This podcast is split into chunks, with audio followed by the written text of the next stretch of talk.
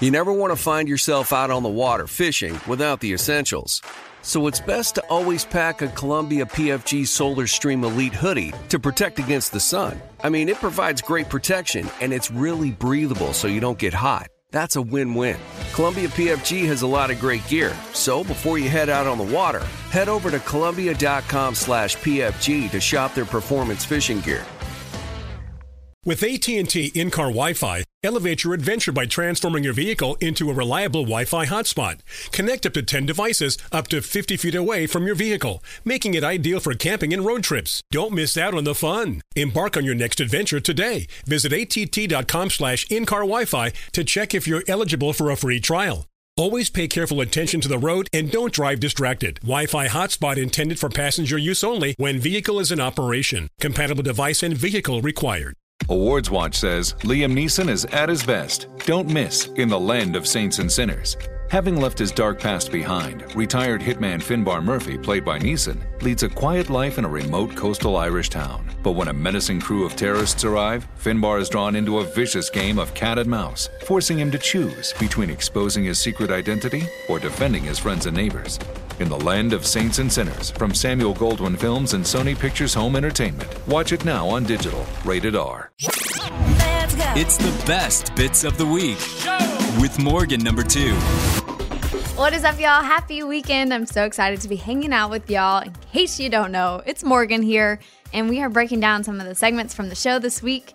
And this part is where we share all the bits and the actual things that happened. But part one is actually my favorite part of doing this podcast. It's where I bring on a show member and we talk about a whole lot of things. And this weekend, I brought on Lunchbox. Not only did I quiz him on emojis that he should know the actual meanings of, but I also shared some dating stuff with him, and he could not believe that I stopped talking to this guy on a dating app because of something he said. He just was like, there's no way. And he also had to do some math, and that didn't go over very well either. So make sure to check out part one of Best Bits. I promise it'll be your favorite part too. One of our listeners is a behavior therapist, and she called into the show because she wanted to give some perspective on Lunchbox and hopefully convince Bobby to do a contract with Lunchbox to make him a nicer human being. Yeah, it was a whole thing. And that basically went over great on our Facebook page as far as engagement. Everybody was having a lot of opinions on the matter, but you can hear the phone call that happened that sparked this whole conversation right here. Number seven. On the phone now is Krista, who is a behavioral analyst. Hi, Krista. Good morning. Hi, good morning. Hey, what is a behavioral analyst? Like, what do you do specifically? I primarily work with um, kids with autism or other disabilities, Down syndrome, oppositional defiant disorder. Um, but essentially, we create uh, contingencies to increase appropriate behaviors, decrease inappropriate behaviors, and build skills alongside that. I could use some of that here. Increase you know, having these guys increase appropriate, decrease inappropriate for us. Yeah. Well, Krista, you hear the show. What would you like to comment about when you hear it as a behavioral analyst? Well, I think every day when I'm listening that be- Lunchbox would probably benefit from uh, some sort of a behavior contract uh, to help increase some of the appropriate behaviors we'd like to see or decrease some of the, the negative statements. So a contract would be like a literal contract where he signs an agreement that says, if I'm a jerk, like for example, Abby, who loves to sing, she's not trying to really make it as a singer Great now, example. but but he's rude to her. He's like, "You'll never make it." You, but if he does something like that, we have a contract where he has to like pay me five bucks or something, something like that, where there's a penalty. So the first thing we like to focus on is the reinforcement of the appropriate behaviors. So What if there are none of those? Get, then he gets nothing. Okay. But what makes her the right, the the sayer of what's Her right and wrong? her degree No, no, but a analyst, her degree, education. Well- a degree doesn't tell you what's right and wrong. Everybody has a different opinion what's right and wrong because she says it's right doesn't mean it's right. That's a matter of opinion. Her job is nothing but opinions. However, a behavior contract is much more effective when both parties, the one giving the reinforcement and Lunchbox would be the client in this situation, are in agreement of the contingencies. Mm-hmm. So, So- what could I put as a reward for him? I'm anxious. I mean, I'm, I'm eager, anxious to do it now. I'm like, let's go. Let's Yeah, draw this this could thing be up. cool. Yeah, like what's a reward I could put for him in this contract? Well, what is Lunchbox's primary reinforcement? I think we all know what tickets. that is. money, lottery Money. ticket. Yeah, yeah, yeah. Financial. Yeah, money. He could spin the wheel. He Mm-hmm. could get something in return. I mean, he's got listeners out here buying him $200 watches. I'm sure we could figure something out. That's pretty legit. Well, no, you tried to be an angel on a tree, a charity tree at Christmas. And someone bought it for me. No, no, no, they didn't. A listener did. Right, A B but- teamer. Yeah, I hear you. Okay, so what if we did this? If can you do it per day? Let's say Lunchbox has a good day where he does he gets more dings than ants, and then he gets to spin the wheel at the end of the day. Does that work? Can you do it like macro instead of micro, a dollar every time? Could you do it like that? Absolutely. And I mean, you could do two parts of it. You could have the reinforcement part where he gets money or a spin if he does something good that we've all identified, you know, and explicitly mm-hmm. described what that goal is. But then you could do a response cost also. So if he has a negative statement or a rude statement, he could lose the opportunity. So I He's like rolling it. his eyes. No, I like it. We'll draw this up. So what though would be a punishment that we could do for an adult man who doesn't Have to listen to her talk for longer. We just put you on with Oh, her. see, that's, see, that's being rude. That would be negative, right? Yeah. That'd go down the negative. Yeah, go ahead. I'm sorry, Krista. Well, I mean, I think I would like Lunch's inbox uh, or Lunchbox's input. Is he would he be interested in earning money for appropriate behaviors? No, no. But my She, appearance. no, she's asking you a question. yeah. Yeah, I would love that. But you don't determine what my behavior is appropriate. Collectively, contract we would though. A contract Yeah. would. That's You what I'm agree, saying. but you would agree to the terms of the contract. We're not forcing anything on you. We together would go. We all agree. If you do this, you're rewarded. If you do this, you're punished. Like if I give my opinions, I'm rewarded. If I don't mm-hmm. give my opinions, I'm punished. What's a punishment, Krista, that is not seen as uh, unethical? Like, can we lock them in something? That'd be I cool. mean, is- With snakes. I mean, yeah, you guys could come up with whatever you want. You could spin the wheel of, uh, you know, hot Snakes. items. You could you could come up with an ex, uh, a second wheel with Ooh. negative consequences. Yes, the Ooh. Bizarro wheel, where it's like- all bad stuff. Spicy stuff. wow. Okay. I, li- hey, Krista, thank you very much for this call. This has has really put a lot of thoughts in the old brainer. I'm thinking about some stuff. Maybe a couple days, Lunchbox, we'll address the contract here. I'll write something up. If you like it, we'll agree to it. If not, we'll move on. All right, we'll check it out. See if my pen has any ink in it. Okay. We'll do DocuSign. All right, Krista, thank you. Really appreciate you listening to the show. Hope you have an awesome day. And I, I, the line of work you're in, it takes somebody with a special heart to do that. So we also appreciate you doing that as well. Of course, love you guys. All right, bye, Krista. It's the best bits of the week with Morgan number two. Taylor Hicks stopped by the studio this week, and you may remember him from winning American Idol back in 2006. And Bobby was a huge fan of him then and still is today. And so he was totally geeking out during this interview. And it was super fun to watch not only the conversation that happened, but also hear about what Taylor's been up to post American Idol. And he also performed his new song, Porch Swing, which you won't get to hear on the podcast, but you can go watch it at bobbybones.com. Number six. I've been waiting since 2006 to do this next interview. That's a long time. Yeah. I've been a Taylor Hicks fan since the minute I saw his pretty face and Oh. abnormally premature gray hair. and I'm asking him about that. Like he was in his 20s, he was already gray on American Idol way back in the day. But man, it's Soul Patrol. Like I was in the group, I voted for him. But the thing about Taylor Hicks is, like way back in the day, he discovered he had perfect pitch when he was able to recognize the pitches of ra- random things like a car driving by. Uh, So we'll get into that hopefully in a second. He's such a good singer. He's got this new song called Porch Swing.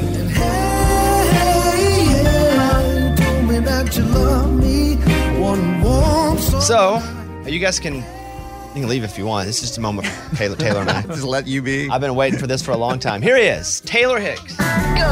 On the Bobby Bones Show now. Taylor Hicks. I've been waiting my whole life for this, Taylor. Well, I'm just I'm just letting you know right now. I didn't realize that you liked my white shoes, my white Billy White shoes. Yeah, not like shoes. love. You mispronounced the word love. Let me say this about Taylor Hicks, and I was obsessed for like five years. I was going to say obsessed is the word. Yeah, I was just I was like when you would perform, I'd be like, "That's the kind of music I like. That's the guy. That's the, I bought shoes, the white shoes you had. I was just like everything about that dude is what I like musically. I grew up in Arkansas, and you're very soulful. I remember. Did you do an Otis Redding song? Oh yeah, Well- try a little tenderness. Uh, yep. And then you did. I, I, I should I, actually I know all of it. I'm just. uh, you did a Queen song, but there was a. Did you do a Sam Cooke? Uh, oh, did you do a Sam Cooke song? I did. Yeah, which I did. Uh, uh, you send me. Oh yeah. Whoa! You, oh, come on. Okay, look. So I've been trying for this event to happen for a long time, and I just got famous enough that you would answer my call. Oh come on. That's what it. Right, Come guys? on. Yeah, that's about much. right. That's pretty much it. You know, I've been waiting for something really cool and organic to happen with this new music for 10 years. and everybody's been telling me they were like, "You've got to put this music out. It's great. It's this soulful southern thing that you got going on." And I just have really just been waiting on a really beautiful moment and time. And I get woken up by all of these amazing texts right before Christmas. And Bobby's talking about being a fan of, you know, of me. And uh, the next thing I know, within 15 minutes, I mean, this is like eight o'clock in the morning, and I'm like, oh, hell, what did I do? What did I do? What did I do? and then Steve emails my agent and says, we'd love, you know, Bobby would love to have, you know, Taylor on, me on. And I just was like, oh my God, this is amazing. This is exactly how I'm going to release new music. So it was a completely organic thing that's happened, and I can't thank y'all enough for for making that happen for me. I really mean that. Well, that's really cool. Taylor Hicks is here. Then let's just do this because I have a lot to talk about. But I, I would like to hear this song. So this is a new song called Porch Swing. Yeah. Okay, yeah. I haven't heard it yet. Yeah. Is it Well, good or no? Oh, it's great. Okay, good. Just want to make sure. Just want to make sure. It's great. It was uh, actually uh, uh, Jason Deere and Jennifer Wayne uh, we, and I wrote it uh, probably about eight or nine years ago, and we just thought about this really iconic centerpiece of someone's household.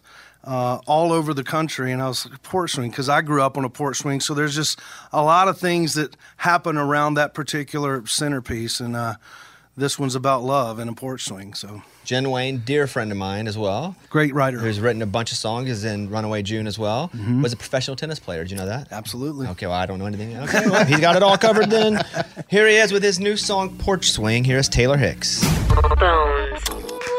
I would like to say, first of all, I don't, I don't smoke. I've never smoked, but after that, I need a cigarette. you know what I mean? it's a little, that's a little, some some baby making music. Man, that is that. That's awesome, dude. That's great. I mean, all you guys, John, John, the whole band, you guys are great. Thank you. Taylor, that's that's a great song. I can't. I got more. Would you like to hear? You know, While we're on air, we uh, we're here with Taylor Hicks, who I'm just a massive fan of his music. Are these guys next to you? How long have they been with you? About 12 years, and um, last night. Just Oh, kidding. cool. Hey, congratulations. You guys meet at the bar? Yeah, pretty much. Yeah, no, yeah, yeah. we've Stanton and I have been uh, we've been playing together off and on for about seven years. So when he's not on the road with the Wallflowers or Jewel, and we try to mix and mingle and do some stuff. Are you playing a lot of shows, Taylor? Now? Um, I have been lately. Yeah. Um, you know, I try to probably do five or six, five or six a month. You know, without new music. Um, I've got a Armed Forces Entertainment tour I'm doing over in the Middle East in March. Dang, that's crazy. You which are- I'm really excited about. Um, we're we're doing um, eight shows in uh, a lot of the Middle Eastern countries on the bases, which I'm extremely excited about. You know, I've done I've done some USO stuff, but uh, the the Armed Forces Entertainment also is a wonderful organization that puts artists and entertainers on the road to uh, to entertain the troops. And you get an Instagram picture in a bulletproof vest, and that's legit. Yeah, That's always the one what I I wanted. want. I just don't want. It's like holding up a fish that you didn't catch. I never wanted to put one on and take a picture, and if I wasn't really using it, Right. So one day. I'm gonna finally get to do that picture, you know. Uh, Taylor Hicks is here. He played his new song "Porch Swing," which is out as of today. I want you guys to go check it out. It's such a great song.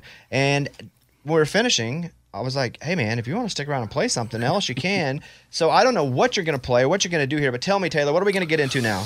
Uh, this is a song about the road um, and uh, love, and you know, as all of us uh, that are in entertainment or any uh, type of business that has to travel, uh, it can be tough on relationships. And uh, this song has been around me for. Uh, for a long time, and it's um, it's it's it's out now, and it's it's we're building up to a big album release. I haven't done music in a long time, but uh, this is a, a every artist and every musician kind of understands what the road does um, to relationships sometimes. So this is a song called Six Strings Are Hard on Diamond Rings. Hmm, let's see what you did there.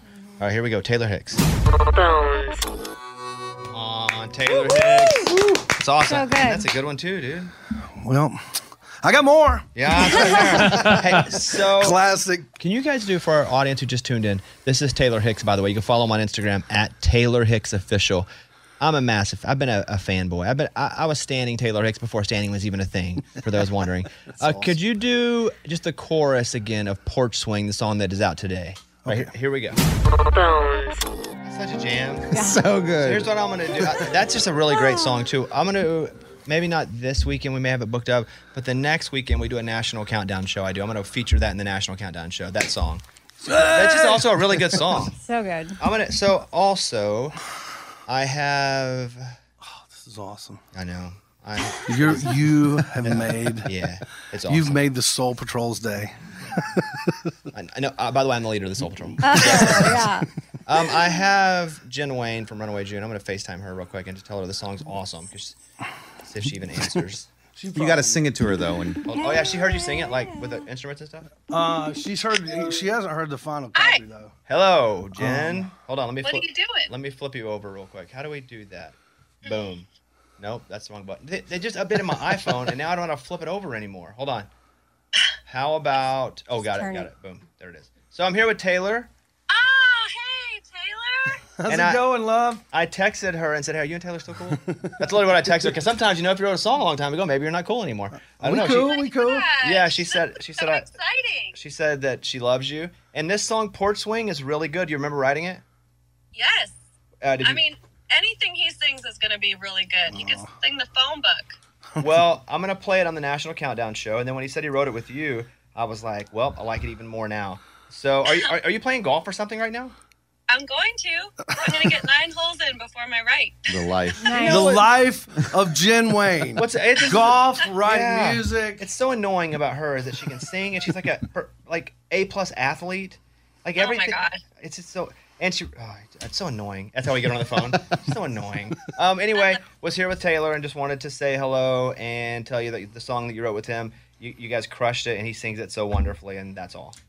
Oh, thanks, Bobby. Um, I miss you guys. Have fun there. We will see you. We'll see you proud of you. soon. We'll see Runaway June soon, and I hope you uh, you hit them good. Hit Okay, straight. thanks, Bobby. All right. Love Bye, Jen. Jen. There you go. Yeah, she's awesome, huh? Yeah, it's great. She's awesome. We okay, got- look, here we are. We've played some songs. Um, I did. You, I assume you don't know much about me, but I worked on American Idol for four years. I worked as the main like on-camera mentor and taught them, or whatever you do on that show. You know, you, I record ten hours and they use twenty minutes. No, twenty seconds of it. Right. You know, that's kind of how it worked over there. Um, so do people? Because people will come up to me and be like, "I know you from somewhere," because I'm just randomly on things. I'm like, "I know you." and it's weird to go, ah, you probably know me from this. Do you get that where people? It may not be this. It could be the the the show, the the food show. It could be. Do people come up to you and not know where they know you, but they know you, and they're like, "Are you my mailman?" I don't know. Does that ever happen? Oh yeah. And how do you handle that if someone goes, "I know you from somewhere"? What do you say? Well, sometimes you you have fun with it, and you're like, I don't, I don't know, you know what you what do you think? And so we, you, I mean, and then finally you say I was on Idol, and they're like, Oh yeah, Taylor, Mm. woo. Yeah, they said that to me. They're like, "Oh, were you on Judge Judy?" No, I wasn't. I guess it wasn't me you were thinking about. Once I went to get ice cream at a place, and she was like, she pulled up her phone. And I saw her Google me, and she was like, "Hmm, "No, that's not him." And then she put the phone down. Really? Because it was like a really good professional picture, and I guess it looked like crap that day. Look, Taylor Hicks is here. Um, you- you're so good. That harmonica that you have, what what what key is that? E. That's in e, the song E. I have an E, and then I've got probably twenty different keys. That guy from Blues Traveler, he any good? Love him. Yeah, he's different stylistically. He probably one of the more stylistic harmonica players in the world. Um, he's uh, a, a good friend, and uh, Oh, you know him? Yeah, yeah. I was just asking about his harmonica playing because he wears the vest, with all the harmonicas in Oh it. yeah. Do you have one of those? great and a great writer too. I mean, let's not forget. I mean, you know, he wrote the hook and you know some of those really iconic hits. Uh, you know, of the early '90s. Um, I always yes, wanted to play harmonica. Taylor, I'm gonna tell you a little story about me playing harmonica. I always wanted to play an Eddie, who is the other half of my comedy duo, Mm-hmm. our comedy duo, the Raging Idiots. He goes, "Well, you can play harmonica." I said, "No, I can't because they're good." He goes, "No, no, no, no. Here's the easy way that they don't do because they're good, but you can do because you're crappy." So we, I think we played. What song did we play? It was like an old 80. Was it? That's what I like about you. Yeah, that's what it was. You really know how to dance. So he just gave me the harmonica in the key, and he goes, just blow in and out during the key, and it'll match the song completely, and everybody will think you're a harmonica player. And I was like, all right, let's give it a run. So we're on stage in front of like 5,000 people, and I've never played the harmonica in my life, except for just going that right with the harmonica. and so the whole song is in whatever key it was in. Eddie hands me a harmonica, goes, trust me on this. And there's the harmonica part in that song where it's so I'm just not really. I'm having like a seizure or something up there because I'm just I don't even know how to breathe. And I put the harmonica on later, and the crowd's going nuts because they think I just play. I just rocked the harmonica, and I was like, "Thank you," and I retired that day playing harmonica. One and zero, but that's not Go real. two and harmonica. Well, that's not real harmonica. Like, where did you start? When did you start playing harmonica? Mm, I probably I started playing when I was about fourteen or fifteen. But interestingly enough, I was I was an only child, and I I bought my first harmonica at uh, the Bessemer Flea Market in Alabama. Uh, I would not suggest buying your first harmonica at a flea market. By the way, What did you Um, catch? What disease? Go and tell I'm us. gonna- I can't say. I'm not going to disclose that. That's for the next single. But um, the uh, so I ended up actually playing off of um, very kind of n- non-traditional sounds. So I would like go by behind the air conditioner, and I would find the key that the air conditioner was in. And I would play off of the air conditioner. So the air conditioner was was like, uh, you know, then there wasn't anybody around to play music. So I would play off of air conditioners, airplanes, 18 wheeler rigs that would go down the road. How are you hearing keys though? Where did you learn music, or did it naturally come to you? Uh, you know, I think it's just, uh, you know, it's an ear thing for me. You know, that's I, all, of these sounds like that's kind of, I, I didn't have a guitar or anything. So I, that's kind of how I learn is just very non And I would play off to the radio too. But if I, if I didn't have a radio around, I would do, um, I would play off of mostly air conditioners. So you a trains are usually air conditioners are shameless plug, but they're an A. They're an A. That's crazy. So interesting. I would. oh, you would listen to the radio and just play along with songs like a drummer would. Yeah. Just- But you would. But the thing about harmonica though is that you have to, um, you know, you have to have be in the right key. So you have the thing about harmonica playing is chromatic is the big fat one that Stevie Wonder used, where you could click in and out of the the keys. Um, but just you know, just kind of traditional harmonica playing. Um, you have a lot of keys, so that's the reason why we were talking about Popper with the belts and stuff, is because you have to find the key. So Show uh, you have. What do you have there in your hand? um, I just want to hear the difference. I've There's a lot of audience E, here. So this is an E. I definitely got the blues from that. Let me hear what I have now. then this is this is an E flat. Now I'm even sadder. That God sounds like Roseanne. Yeah. So good. Yeah.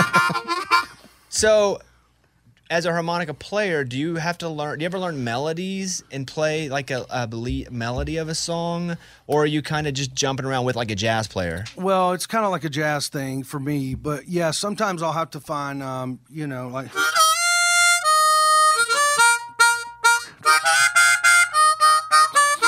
Like Love, let Me Do, some of those lines. Um, and, you know, uh, hey, hey, man, I want to. You know, those kinds of lines. But for me, I just kind of dig in because I'm singing, I kind of just dig into the solo a little bit. I wanted to wear one of those things where you put it on your neck with a harmonica in it and do a whole show with it, but never actually play it. Just make people think the whole time I'm going to go to it, but I never do. I was like, wouldn't that be hilarious if I just wear it the whole time, big harmonica, and never even address it? And then I'm like, thank you guys, good night.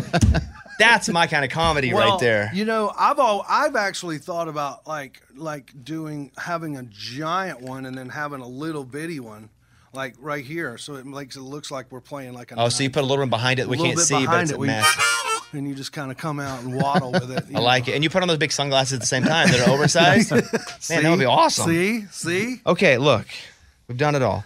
Taylor Hicks has got a new song out today called Porch Swing that's amazing that we're also going to feature in a national countdown. You played the second song. Uh, let me see if I remember the title. Six Strings and Diamond. Ooh, I'm close. Diamond Rings. Is it, what's it called? Six Strings and Six what? strings and diamond. Oh, I had it. You did. I thought it was like it was they're hard on di- or it's bad. Six for- strings Excuse are me? hard on diamond rings. Hard on diamond rings. Got That's it. the, that's the hook. You just said the word. Never mind. okay, okay, okay. Easy, Amy. Also, I'll say too, both songs, they're sort like both of them. I was picturing the whole story the whole time you were singing, because and I was following you along. I mean, I don't know if I had the narrative right in my head, but What's funny is, coincidentally, I'm going to follow him along after this, see where he lives. I'm going to follow him home. I'm Soul Patrol, leader of the Soul Patrol. That's right. Uh, right here oh, in Nashville. Okay, quickly, uncomfortable questions from listeners. Question number one uh, How old was Taylor when he was on American Idol? Because your hair was already gray. You went gray early, huh? Yeah, 16. You went gray at 16? Yeah, I was. I had people pluck them out of my head in class. Actually, because it.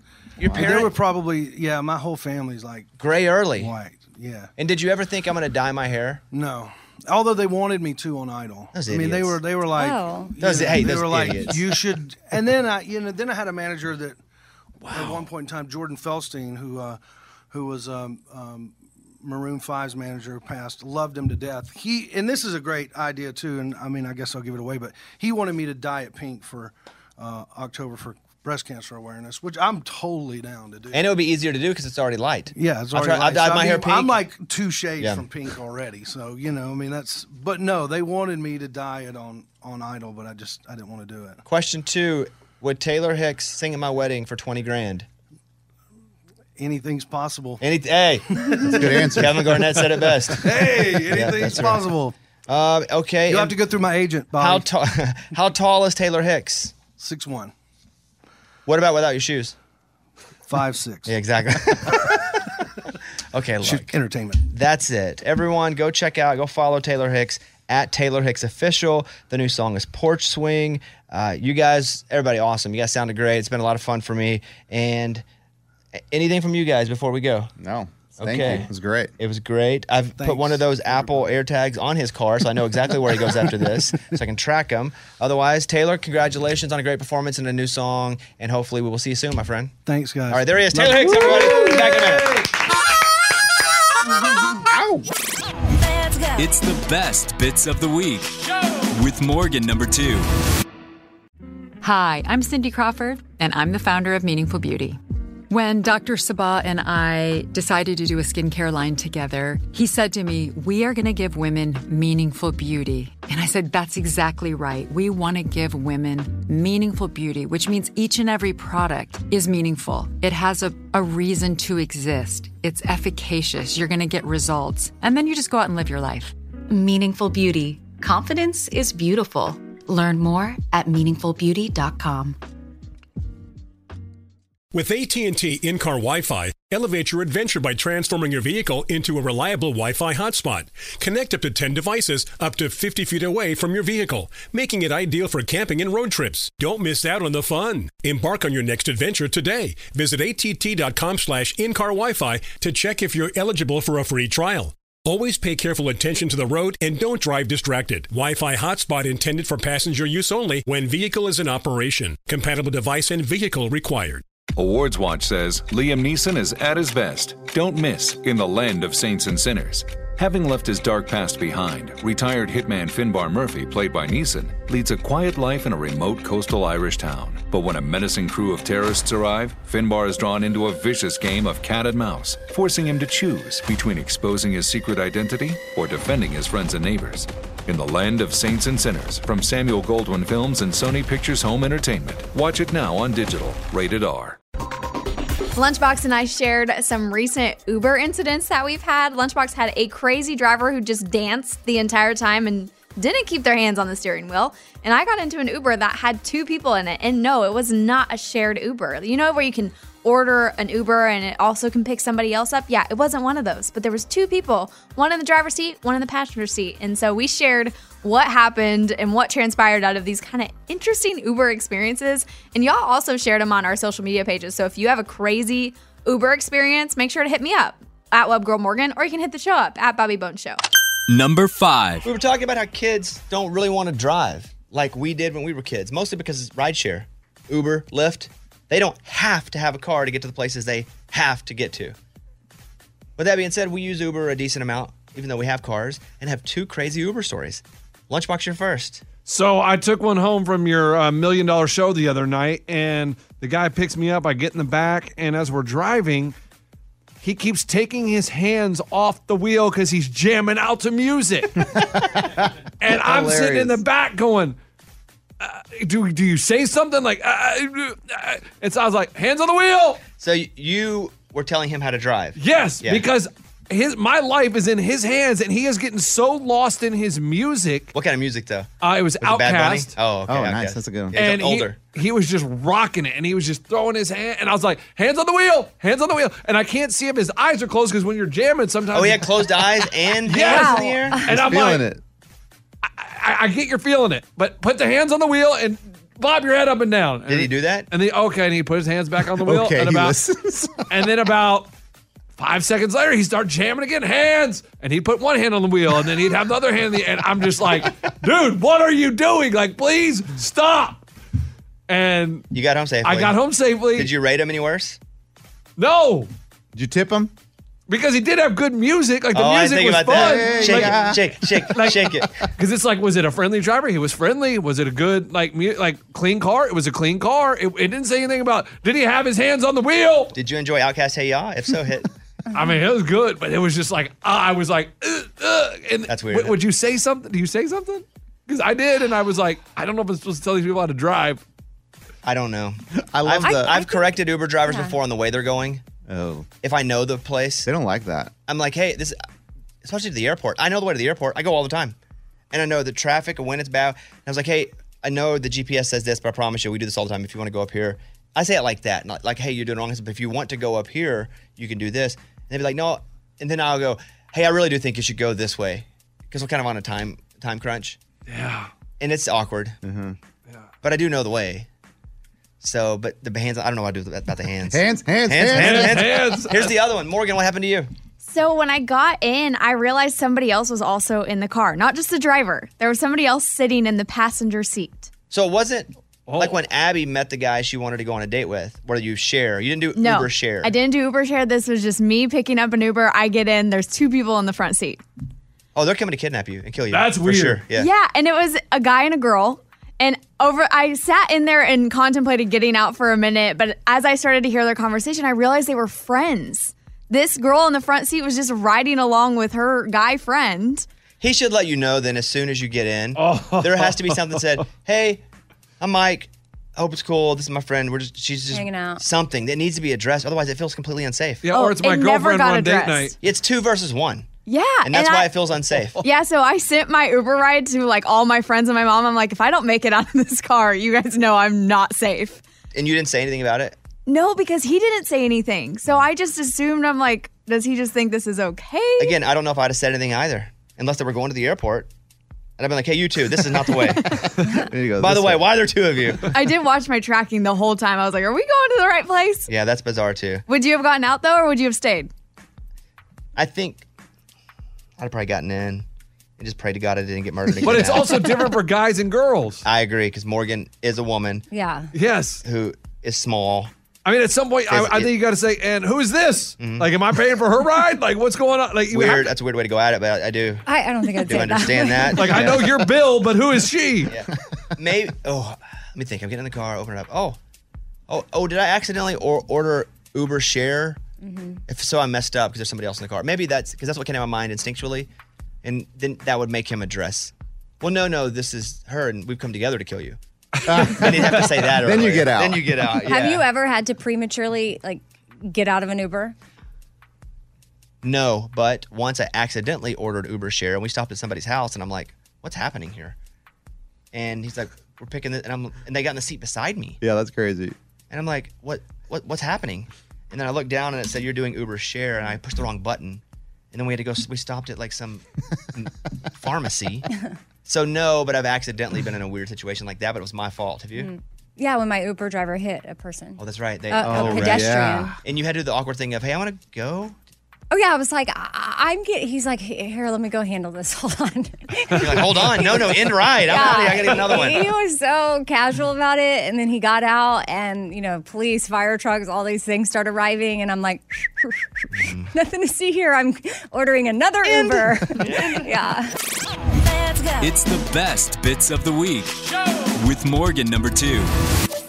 Lunchbox shared a pro tip on how to Valentine's like a boss. Yes, we are past Valentine's Day, and that is the whole point of this segment. But you might not be able to still do his tip, even though it is a little bit past, until next year. So you need this information because he thinks it's the best way to handle Valentine's Day, and frankly, just about almost any holiday. That's how he feels. So listen to this. He thinks you need a pen and paper to write this down and never forget this pro tip from Lunchbox. Number four. It's a little late for a Valentine's segment, no? I don't think so. It's the perfect time, actually. Okay, so what's the deal? This is how you Valentine's like a boss. I told you guys last week I did nothing for my wife for Valentine's Day. She cooked dinner, she confirmed it. We had audio of her telling you. But what you do is you wait till days afterwards. You go to the store, guys, Everything is on clearance. And so I went to Walgreens this weekend and here it is. This is what I say. Just just the shelves are full of Valentine's stuff. 80% off. So then, do you save it and do it next year? Because Valentine's isn't a No, no, practical no. holiday. No, no, no. Oh no. No, no, I just give it to her when I get home. Oh, okay. But just li- just listen. Li- listen, uh, look at just just hit the clip. Here's Lunchbox in the store setting up his hack. Guys, this is how you do Valentine's Day. Look, 80% off. Oh my goodness. 70% off? Are you kidding me? So I can buy all this? And huh, you guys are the chumps that bought it early. Save that money. Here he is revealing what he bought and how much money he saved. Go ahead. So what we end up getting, guys? What we end up getting? Oh my goodness! Chocolate, twenty dollars if you buy it on Valentine's Day. Two dollars today. Oh, you want to get your lady a bouquet of flowers? Seventeen ninety nine. Not today. Three dollars. So I got three dollars of flowers. Oh, another three dollars of flowers. Another three dollars of flowers. Another three dollars of flowers, guys. I spent what? Uh, 12 $14? Woo! Valentine's, like a boss. That's how you do it. Did you give it to your wife? Gave it to my wife. She's like, oh, thank you. And what's great is, you want to know why they're $18? Because they had hearts on the little wrapping paper around the flowers. They're the exact same flowers they would have out any other day, but they put that little, they could they could have taken that wrapping off and let and put it back on there and charge you what, but no. Three What you bucks. should have done is put a St. Patrick's wrapping on it. Be like, baby, I got your St. Patrick's flowers. I mean, you want to talk about? I mean, I would have spent how much? Eighteen times four. You wouldn't have because you wouldn't have. No, no, bought that's what I'm saying. 18 times four. Do it for me. 36, 72, plus $20 for uh, chocolates, $92. And I spent 14. Ha! That is how you Valentine's like a boss. You get, you save money and your lady is happy. You guys. You think ev- she's happy? You think most ladies are happy when you forget Valentine's? Yeah, because she has two vases worth of flowers. There were so many flowers. And they only cost me $12. That well, is that's how how you, to Valentine's like a boss, everybody. Wow. Put it Yeah. on Okay. I am thinking from a parent's perspective, this is not a bad idea to get uh, For buying next year. Valentine's for your kids. That gets expensive too. So yeah, I wonder if you could stock up. But Valentine's is not practical. It's it's a stupid holiday, but it's romantic. Romance is not practical. So saving money is a practical thing. But it doesn't matter. You bossed it up. Valentine's You are my like a boss. And this, you're, you're my That's how boss you in do this it. segment. There you do go. it next year, and your lady will love you. I can go today. I don't have to go next year. yeah, if they're still there, you'll I get go- eighty percent off. Absolutely. 12, 40, 90. I never checked his math. I don't know if that's he was was right. I or just started not, going big. But we're here for it. It's the best bits of the week with Morgan number two. Another really awesome interview happened on the show this week. The Wreckers stopped by. That's Michelle Branch and Jessica Harp. And they reunited for the Million Dollar Show that happened this week. And they performed their very iconic and song everybody loves, Leave the Pieces. But they also talked with us on the show about how they started as a duo, what happened, and if they're ever going to release new music. And I'm just saying, I'm freaking out based on the answers that came out of this interview. Number three. This is exciting for me because the Wreckers are here in the studio. You would know the Wreckers from their song Leave the Pieces. And it's alright, yeah, I'll be fine. Don't worry about this heart. The Wreckers are Michelle Branch and Jessica Harp. You would know Michelle Branch from a bunch of songs too, but here is Everywhere. Cause you're everywhere. They got nominated for a Grammy. They were vocal duo. I mean, so many awards, and they haven't played together in a long time. They played with us last night at the Ryman Auditorium. Eddie and I, the Raging Idiots. Super excited to have them here. Let's welcome in the Wreckers. On the Bobby Bones Show now. Michelle Branch and Jessica Harp of The Wreckers. Guys, it's super cool to have you here. Thank you for coming. Great to be here. I feel like we've caught the white whale, honestly. Oh. like, I'm such a fan of you guys together and individually. And Jessica, you and I have spoken before. And Michelle. I mean, it's just like I've been trying to track you guys down forever, and it took a hospital to get us all together last night. Right? So- it's an important thing. You're Yeah. actually the reason why we got back together. You know? Yes. I you made it happen. I don't know if you're kidding or not, Michelle, because I don't know that I don't know if that's true. But if that's, I will put that on my bio. It'll be on my Instagram bio. You're now the president of the fan club. so let me ask this. Let's go back to the infancy of the Wreckers. How, why, and how? Like, how did this thing come together? Michelle, I'll start with you. Um, magic. Were you living in Nashville? No, I wasn't at the time. We met in the. We were Kansas- children. Yeah, we met in the Oh, you Kansas knew City each other? airport. yes. We literally met. were teenagers. in the airport Do- at, at teenagers. Mhm. Like just crossing, or were you going to the same place, like camp or something? I lived in Kansas City. Okay. And, she was coming through on a radio tour. And I and I had heard her music, um, and was completely blown away by her music, and said like, please let's keep in touch, let's meet, let's hang out. And um, this was before like the day. The days of high security at airports. Yes. And she's like, um, I'll just meet you on your layover at the airport and like we'll have a TCBY and like hang out. Also, And- the days of TCBY. Oh yeah. yeah. so um, we hung out at the airport and then i was like you should come out on tour and like we should write together and then it turned into her singing with me on stage and then we were And like never wait. going home. yeah and we kept writing these songs on the tour bus and singing them in harmony and they were clearly not michelle branch songs and i was like wait i want to work on this instead of i was supposed to turn in another solo record and i was like this is what i want to do and it just happened so naturally, naturally and quickly and yeah And so then, but what's the next step? You call her. She says yes. Do you go? Okay, now we need to come up with a name. And is it going to be an entity, or were you just like seeing? Were you experimenting still?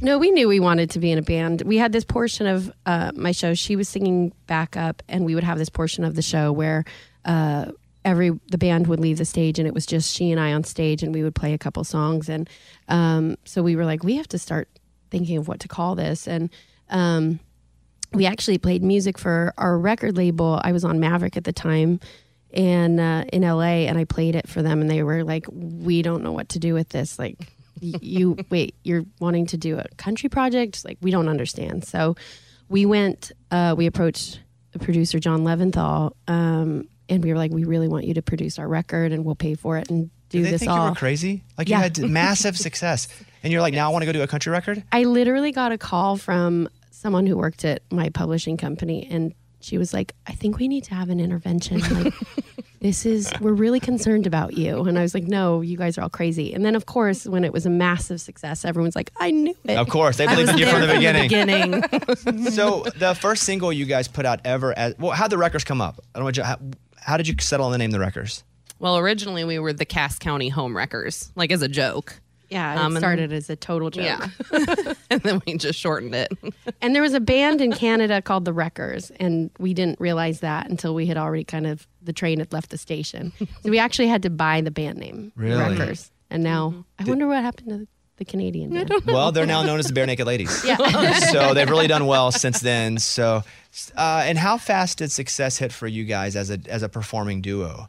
Um, you know, in movies, like for instance, the movie That Thing You Do, when they are recording and then they leave the studio and it's playing in the car already. Mhm. Yes. That's how it felt. Really? Yeah.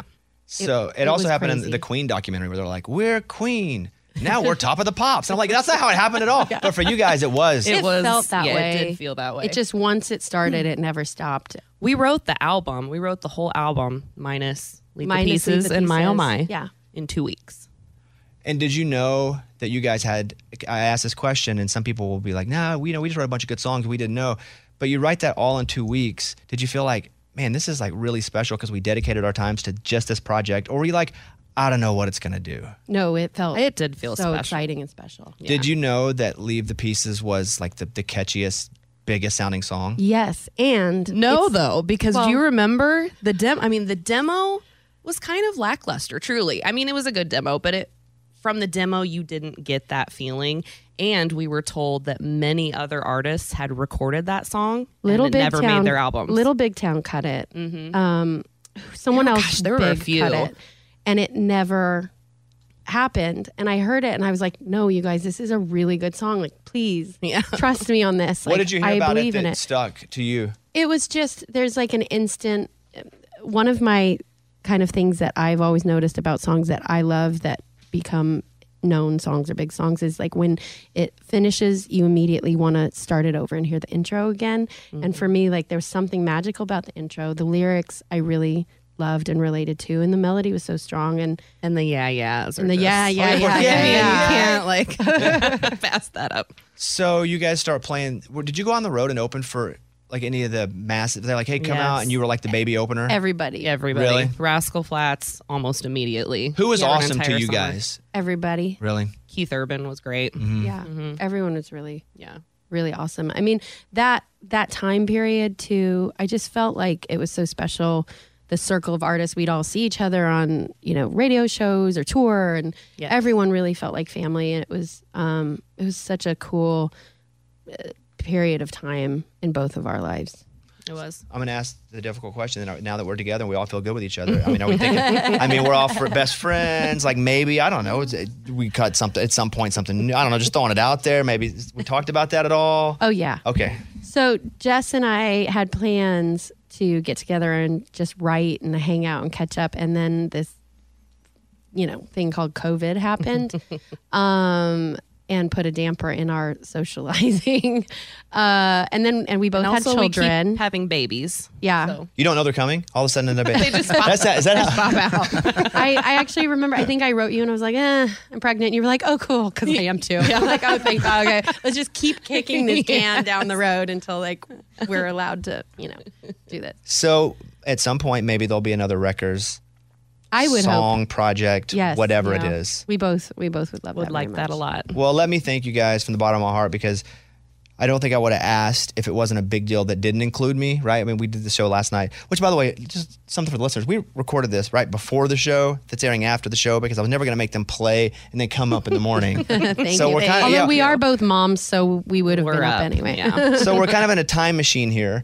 Um, but thank you guys because it's you know such a big deal to us to be able to continue on with that hospital and Yes. this thing has turned into it's a massive show at the Ryman, but it gets it, it's played all over and we raise so much money. So I would have never asked if it wasn't so important. So I'm just really appreciative of both of you for you for flying in Yes. and and being here from Kansas Well, City. road tripping for Oh, eight dro- hours with drove? a four-year-old. Wait a minute. Uh, yeah, I told them I said medal. I was like, we'll get her a plane ticket. They Yep. made you. Ro- road tripping. No, she. she we, I likes- like to she, drive. She she wanted to. She got to the airport. She's like, "Is there a ticket?" And they're like, "No, I'm sorry." ah, crap. Oh, no. So, do, does it fit like a glove when you guys try to sing it? Is it easy? to- Yeah. yeah. it's like hair on your arms stand up. It's just back. Like no time has passed. exactly. Well, I can't wait till tonight. Slash, last night was awesome. Yeah. Yeah, so good. No pressure. And we just can't wait to hear what you guys have in store. And it's so nice to meet both of you in person. Thank You you. too. Just have been a massive fan of both of you as a unit, individually. Um, I don't know, Amy. Anything for for Michelle, for Jess? I say I- Jess, but Jessica. She called her Jess. Now I'm like, I'm the nerd that doesn't know her well enough to call her Jess. My friends well, call me I mean, Jess. my comment was that I'm just kind of geeking out to see y'all perform tonight, but it's actually tomorrow. So, so yeah. So so last night was awesome. So I feel like yes, my the hair on my arms are gonna stand up. No. So You haven't heard background vocals like you're gonna hear tonight. Oh, love it. Oh yeah, It's one of a kind. Yeah, I'm ready kind. for it. No, I'm kidding. It's gonna be great. Okay, there they are. The Wreckers. It's Michelle and my friend Jess, by the way. Yes. In Yeah. case you didn't know. Um, and we'll be very excited to hear whatever you guys have have in store for us. Thank you. Thank Uh, you. thank you, and let's clap them out. They're the Wreckers, everybody. Let's go. It's the best bits of the week with Morgan number two. Hi, I'm Cindy Crawford, and I'm the founder of Meaningful Beauty. Well, I don't know about you, but like, I never liked being told, oh, wow, you look so good for your age. Like, why even bother saying that? Why don't you just say you look great at any age, every age? That's what Meaningful Beauty is all about. We create products that make you feel confident in your skin at the age you are now. Meaningful Beauty. Beautiful skin at every age. Learn more at meaningfulbeauty.com. With AT&T in-car Wi-Fi, elevate your adventure by transforming your vehicle into a reliable Wi-Fi hotspot. Connect up to 10 devices up to 50 feet away from your vehicle, making it ideal for camping and road trips. Don't miss out on the fun. Embark on your next adventure today. Visit att.com slash in-car Wi-Fi to check if you're eligible for a free trial. Always pay careful attention to the road and don't drive distracted. Wi-Fi hotspot intended for passenger use only when vehicle is in operation. Compatible device and vehicle required. Awards Watch says Liam Neeson is at his best. Don't miss in the land of saints and sinners. Having left his dark past behind, retired hitman Finbar Murphy, played by Neeson, leads a quiet life in a remote coastal Irish town. But when a menacing crew of terrorists arrive, Finbar is drawn into a vicious game of cat and mouse, forcing him to choose between exposing his secret identity or defending his friends and neighbors. In the land of saints and sinners, from Samuel Goldwyn Films and Sony Pictures Home Entertainment. Watch it now on digital, rated R. Amy has been putting Kool Aid in her toilet. It's a pro tip she got from a professional to help lower her water bill. Yeah, it's a whole thing. And I'm going to need you to hear this. And if you're a professional or maybe you've done this and it worked, let us know because it turned into a whole debate on the show. Number two. Our listeners are intrigued. Why do you put Kool Aid in your toilet? The water company told me to do it. So for months, we've had issues with our water bill. One month I came on and told y'all it was $600, then 500 I was doing everything to try to lower it. People came out, no issues, finally got it down to $90. But you didn't do anything different. They just said, I called and complained yeah, yeah. And all of a sudden your next bill is $90. Right. like, right. Well, I guess uh, they couldn't keep up with that. So I I got a new bill high again. So like I 300 range or 600 again? Uh, three, almost 400. Mm. So, I mean, that doesn't make sense, right? So, I asked the water company to please send someone out. So, he came, checked the meter. He said the meter numbers were basically saying, like, this is just, this is not actually what's happening, but the numbers are representing that, say, I had a water faucet just on all day long. Water just blowing out of there. I'm like, okay, well, that's not the case. There's nothing on. So he said, "Okay, let's let's do a little experiment with your toilets. Go get some of that old school grape Kool-Aid powder and put it in one full pack in all of your toilets. Like the tank of it? The tank. Oh. And I don't Oh, have so the, the water. actual Yeah. issues, but it could be like a flapper issue. Uh-huh. And somehow, if purple from the purple Kool Aid ends up in the bowl, the toilet bowl, then there's an issue. And so, Yeah, but that that can't be accurate either fully because why? because it You would can't only use fill- it. You can't use it. What? You- you no, no, I know, but I'm saying if it follow me here. If there's purple in the tank and that purple goes down to the bowl, but it's not leaving the bowl. But if the flaps close, Yeah, you're not get into the flushing it, so it should Yeah, stay in the you- you- tank. Right, right, but I'm saying it's not a nonstop situation. The water it shouldn't be that know. high still. Listen. It's just one shift down into the bowl. That's it. That's not going to cost you 400 bucks. If it's gone out of there and then it's gone out of the bowl too, that's where it's all gone. And who knows how often that's circulating with all I see that what you're water. Okay, listen. I don't So know. you need to do This- grape on top, cherry on bottom. and have- Somebody told me to do, and I don't But know. it does make sense though, just to see if the tank, if there's a problem if with the tank. something's run, yeah. like and water's just running, and so pretty much only one of my toilets was good to go. The others all issues, and it was all drinkable Mhm, and I had to have. in the bowl. yeah, I know. My son was Oh, like, that's so "Yum, gross. this is amazing." All your bowls had the toilet. So toilet. I had to have It. Hiller, the Happy Face truck, today Mm. come out and fix these flappers. So this is just step one in the mystery. So now we got to wait for another bill cycle to see what I don't know. happening. It seems fishy. It seems fishy still because, like I said, it. Follow me. Your tank's full of water. It's got water that's 12 inches high. Yeah. It all is Kool-Aided up and goes into your bowl. If your bowl's just got Kool-Aided in it, it's only 12 inches that's up there. Now that's going to cost a little more, but it's not going to double your bill. And if that's one or two toilets, it's not that much water like leaving a water faucet on the whole time. Well, yes. i- If if the flapper is not working, it'll never get back to that 12 inches, so it consistently runs because it's But then the bowl would be higher. I mean, I didn't know you guys and the were bowl would be plumbers. overflowing. I had to be. Uh, uh. hey, real people know what it's like to jiggle a handle to get the toilet Yeah, to I- even stop I- running. I, I do the jiggle the handle. I've jiggled before. Yeah, so it's like I had to kind of become a plumber when I grew up Okay. because we had broken toilets all the time. But the fact that you know that if it go, doesn't go down the bowl, the point it's is, not he's really saying going. it fills back up, but it would it would overflow the toilet if that were the case because it wouldn't stop ever. it doesn't naturally just go down without flushing. That's the case. If it does, then it's like that. But no, it's not. She has freaking cranberry delight in her toilet. Black cherry Yes. Kool-Aid. I'm overwhelmed. I'm not buying it, Amy. I'm letting you know. That's probably the case a little bit, but I'm not buying it. yeah, we'll see. That's that stinks. Mhm. I bet you get a cheaper bill. You get like a forty dollar bill next month. Can't wait. Mark my words. Okay. And you'll get some free Kool Aid in the mail from the Kool Aid Company for hearing this. All right. It's the best bits of the week with Morgan number two. And of course, in this number one spot, it's the Million Dollar Show. We talked about it on the Bobby Bones Show a little bit this week after it happened, but the coolest thing out of it, Bobby Bones and the Raging Idiots, this show that they've put on for several years, but not only that, the radiothons and all these crazy, awesome things we've done to help St. Jude. This show particularly eclipsed $20 million raised for St. Jude, and that's so awesome in so many ways. And so Bobby received an award at the Million Dollar Show, and he talked about the night and the surprise performances and the person that everybody freaked out when they came on stage. So this is a little highlight of what happened at the Million Dollar Show, but there's also so many pictures up at bobbybones.com. So if you weren't there, you can relive the night in a way through photo form. Number one. So apparently there was drama last night where a lot of the show members went to the show that Eddie and I did at the Ryman last night. And I didn't know who was there or not. I was running, as I said, with like a chicken with my head cut off all day from the radio show to rehearsals to the show to doing press and promos because we shot as a TV special. I know anything was happening. Thank you for keeping that from me. But who, Scuba, was it you who was telling me that Lunchbox was demanding backstage passes?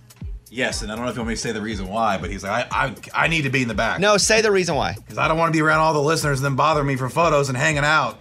So I got to be away from them. Put me in the back, please. Sounds about right. I'm going to let you respond to that. Yeah, 100% accurate because if you do go out front, like which I did a couple times. I saw a video of you out front just like, and singing guess along. What, and guess what happens? You get mugged. And I'm like, listen, guys, I'm trying to enjoy the show and I don't But you want. can't really enjoy it from the back. You can't hear anything really. Well, you can't enjoy it in the front because I mean, you can't even watch it because I went out there for like two minutes. You were singing as loud as you could right in the middle of people. And you're like, with arms wide open, whatever you're singing.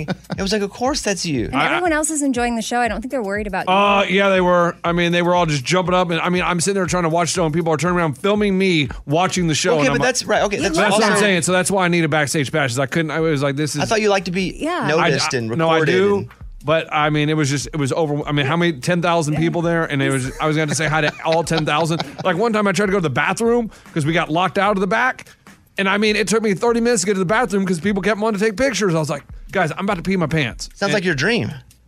Not peeing my pants right there, and so yes, it was. So you uh, demanded backstage passes. demanded backstage passes. I don't think that's there's anything wrong with that. I didn't know if it was true. I mean, how awkward would it look if I had to walk in the front door like with a ticket? I mean, not awkward at all. You mean like everybody else? Yeah. Yeah, that's weird. So is it about the listeners or about walking through the front door? But I'm saying it's with like it, it looks bad Mm-hmm. if I'm walking with a regular ticket. Hey, aren't you? No, I can't. I don't have a backstage pass. How embarrassing, huh? Yeah, exactly. Okay, so we got through that. yeah, so I don't think that's that big a deal. No big deal. Lunchbox showed up and he just had his phone out. He was recording everything as he walked through, like recording other famous people back there. And I'm like, oh no. maybe back here we don't do that. But then I realized he's complaining about people doing that to him. You were doing to them what you didn't like done to you. No, no, I was giving a behind the scenes look. I'm also like a reporter. But you're not. We didn't ask you to do that. Maybe they were going, I'm a reporter for the B team. Um, and I was giving people what it's like backstage at this event, the million dollars I'm dollar just show. saying it was hypocritical of Okay? you. Well, I didn't tell people to stop filming me. I just went back in the back. It's like, all right. Well, they also didn't tell you.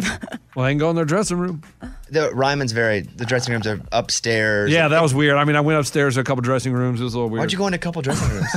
I'm just looking around. I'd never been up there to see Browsing? the, like I didn't realize there was that many dressing rooms. I only knew there was that first floor, Mm-hmm. and then I saw people going up the stairs. And I was like, "What's up here?" So I went up there and saw dressing rooms. Like I saw um, Scott Stapp's dressing room. I saw like. Uh, Did you go in them? Yeah. No, you- they weren't there. Oh, You're not supposed to walk Oh, into no. people's dressing rooms. No, Scott Stapp was in there. Okay. Even I don't know if worse. that's worse. Okay, so Scott Stapp is the lead singer of Creed, who we did some Creed songs last night. It, that place erupted. It was awesome. So he did Higher. And I asked Scott, I said, hey, we're doing this show at the Ryman, my band, The Raging Idiots, and it's for St. Jude. And he was like, yeah, I'm in. It's all done. I was like, really? He's like, I'm in immediately. And we did an hour long podcast together and we kind of got to know each other there. But it's like Creed. Like I bought concert tickets to go watch Creed, and they came and at rehearsal. He came in, and if you've never worked with anybody, and he's also they were so successful, you're like, what is this guy going to be like professionally? Walked in, talked with every member of the band, like stood around, just chilled, sang the songs. We were all like, oh my goodness, that is he's awesome. He still had it was, it was just so good. Last night it was so good. I think people it was a surprise. I think people were like, oh yeah, Creed. Oh man, Creed. It, it was Oh, yeah. that Yeah. that kind of moment. It was the eruption after he was done, I think was one of the biggest. They gave him a standing ovation. Yeah. And they wouldn't sit down. And then he was like, Do I do another one? But we didn't practice another one. And I was like, No, just you're good, man. You're good. And that was his first time to play the Ryman, right? And they and say it, that? And it was his first time to play in like a, a year period. He's like, I haven't performed at all. It was, it was amazing. It was amazing. Uh, Michelle Branch, is so good. You know, they were in earlier. I but- saw their dressing room. Okay, but okay. They were in earlier, but we actually recorded that yesterday before the show because I don't want them to have to wake up and come up here. But Michelle Branch sounded so good, like so good, just like the record.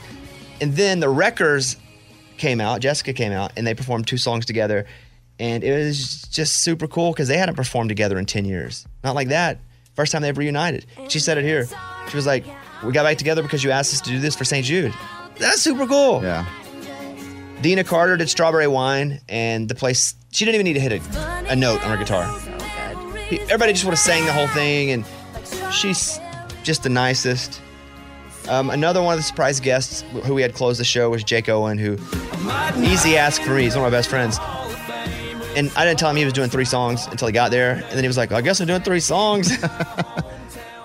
and we did Down to the Honky Tonk, and then we did his uh, Up There, Down Here, his current Mhm. single. And then at the end, we did Barefoot Blue Jean Night. And again, same type of Awesome. situation. Everybody was just going nuts. What was funny was he was telling a story because his daughter, Pearl, was with him. I think Pearl's 10. And some guy went up to Pearl and was like, hey, I've known your dad since he was playing Barefoot Blue Jean. And Pearl goes, well, he still plays it. Still does that. he still does that song. so that's pretty funny. But we raised a bunch of money. I mean, it was incredible. There are so many great moments. I mean, Madeline Edwards and Dave's Highway, two new artists, came out again and just legs swept everybody because you know, we had all this stuff happening and also like to introduce new artists during the show. And so people are like, okay, we had a couple of new artists, uh, Parker McCollum, we had, and then they're like, okay, new artists, maybe we go get a, a beer or something. And all of a sudden they start singing like, oh, whoa, whoa, whoa, whoa, get back to your seat. Yeah. I had friends who were like, hey, what's that new group again? Or what, what was her name, Madeline Edwards? So just a great night. What?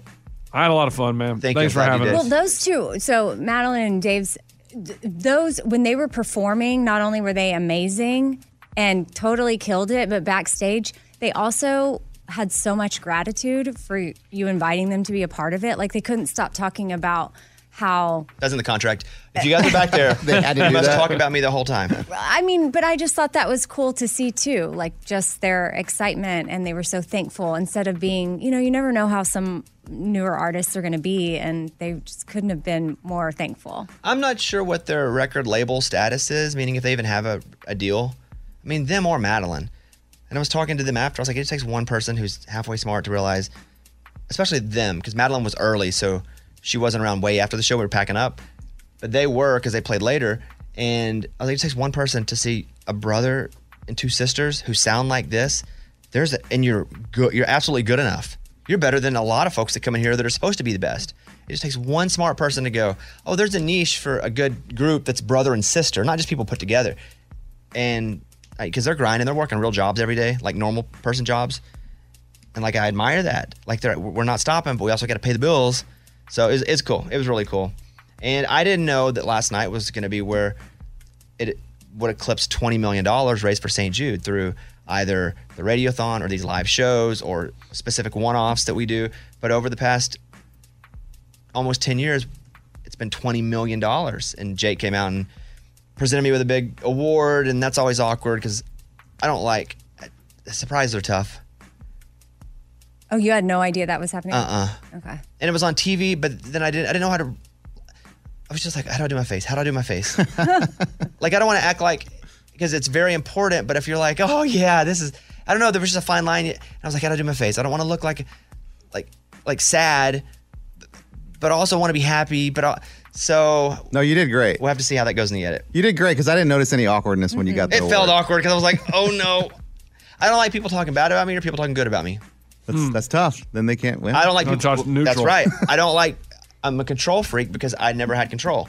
So when pe- people are like, "He's not good," I'm like, "Oh, shut up." They're like, "He's good." Oh, shut up. I'll be the only person. I'll say all the bad stuff about me, and I'll say all the good stuff about me. That's kind of how I've lived because I like to have the control. Not not the healthiest, but it was it was just a great night, and I took and gave a bunch of friends uh, five five pair I think of tickets that were mine, and so I gave them to different friends, and a couple of them texted me before the show. But they're like, they're like, we're here because traffic was terrible. We made it, we made it. And they were sitting in like the nosebleeds. And I was like, I don't even have good tickets to give my friends. Oh no. Apparently every seat was good. They say. Yeah, that's what they say about the Ryman. But I like saw a bird land next to one of them in a picture. They're so high up there. I was like, dang, we can't even get like good tickets from my buddies. So a great show. just my maybe my favorite ever. I will shout out Dierks Bentley too because Tracy Lawrence got sick, had bronchitis, could not come and sing, and I told Dierks, and he was like, "Well, what songs?" And I said, "Well, one of them was you find out who your friends are." Here, he goes, "I know that." But Dierks has an album coming out this week. He's gonna be on the show Friday, and I know he's going to New York to do Jimmy Fallon and do. And he, I was like, "Are you? Can you do it?" He's like, "Yeah, I'll drive over." And so he came out and did a Tracy Lawrence that Amazing. song, and then did one of his own. Just two hour notice. Yeah. So awesome. you know what I found out? Huh. Who my friends were. Ah. I found out Yeah, you who my friends were. So it was a great night. I'm so tired. I probably slept an hour and a half. Oh. Not purposefully. I got home and it's 11, 15 or so. Oh, it was late. Because the show didn't end until 10:20. So I got home 11, 15, 11, 20.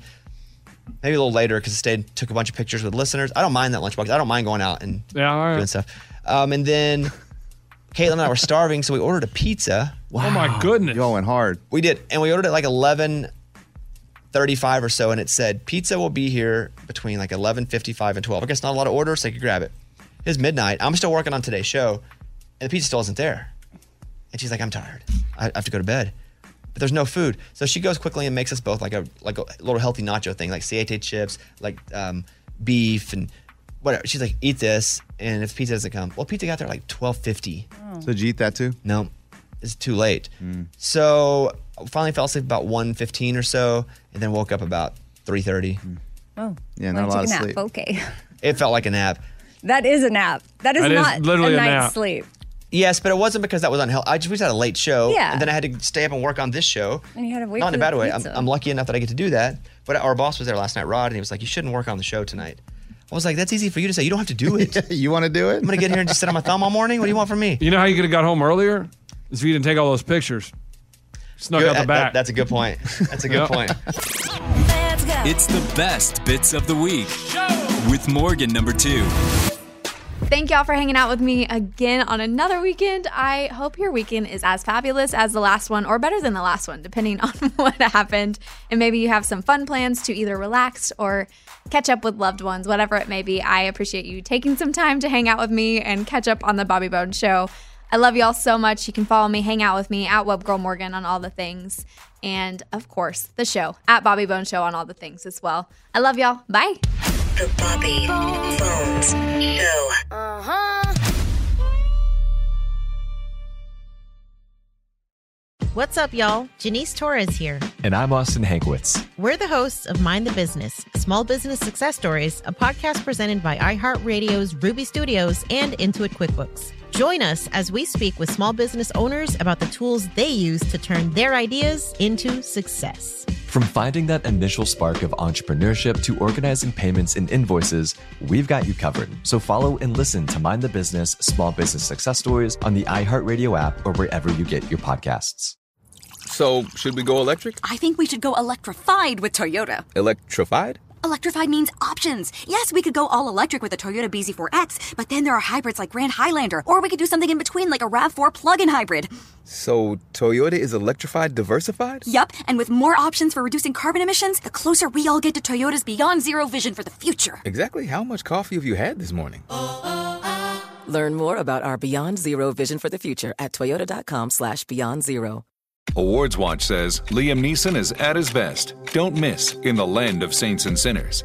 Having left his dark past behind, retired hitman Finbar Murphy, played by Neeson, leads a quiet life in a remote coastal Irish town. But when a menacing crew of terrorists arrive, Finbar is drawn into a vicious game of cat and mouse, forcing him to choose between exposing his secret identity or defending his friends and neighbors.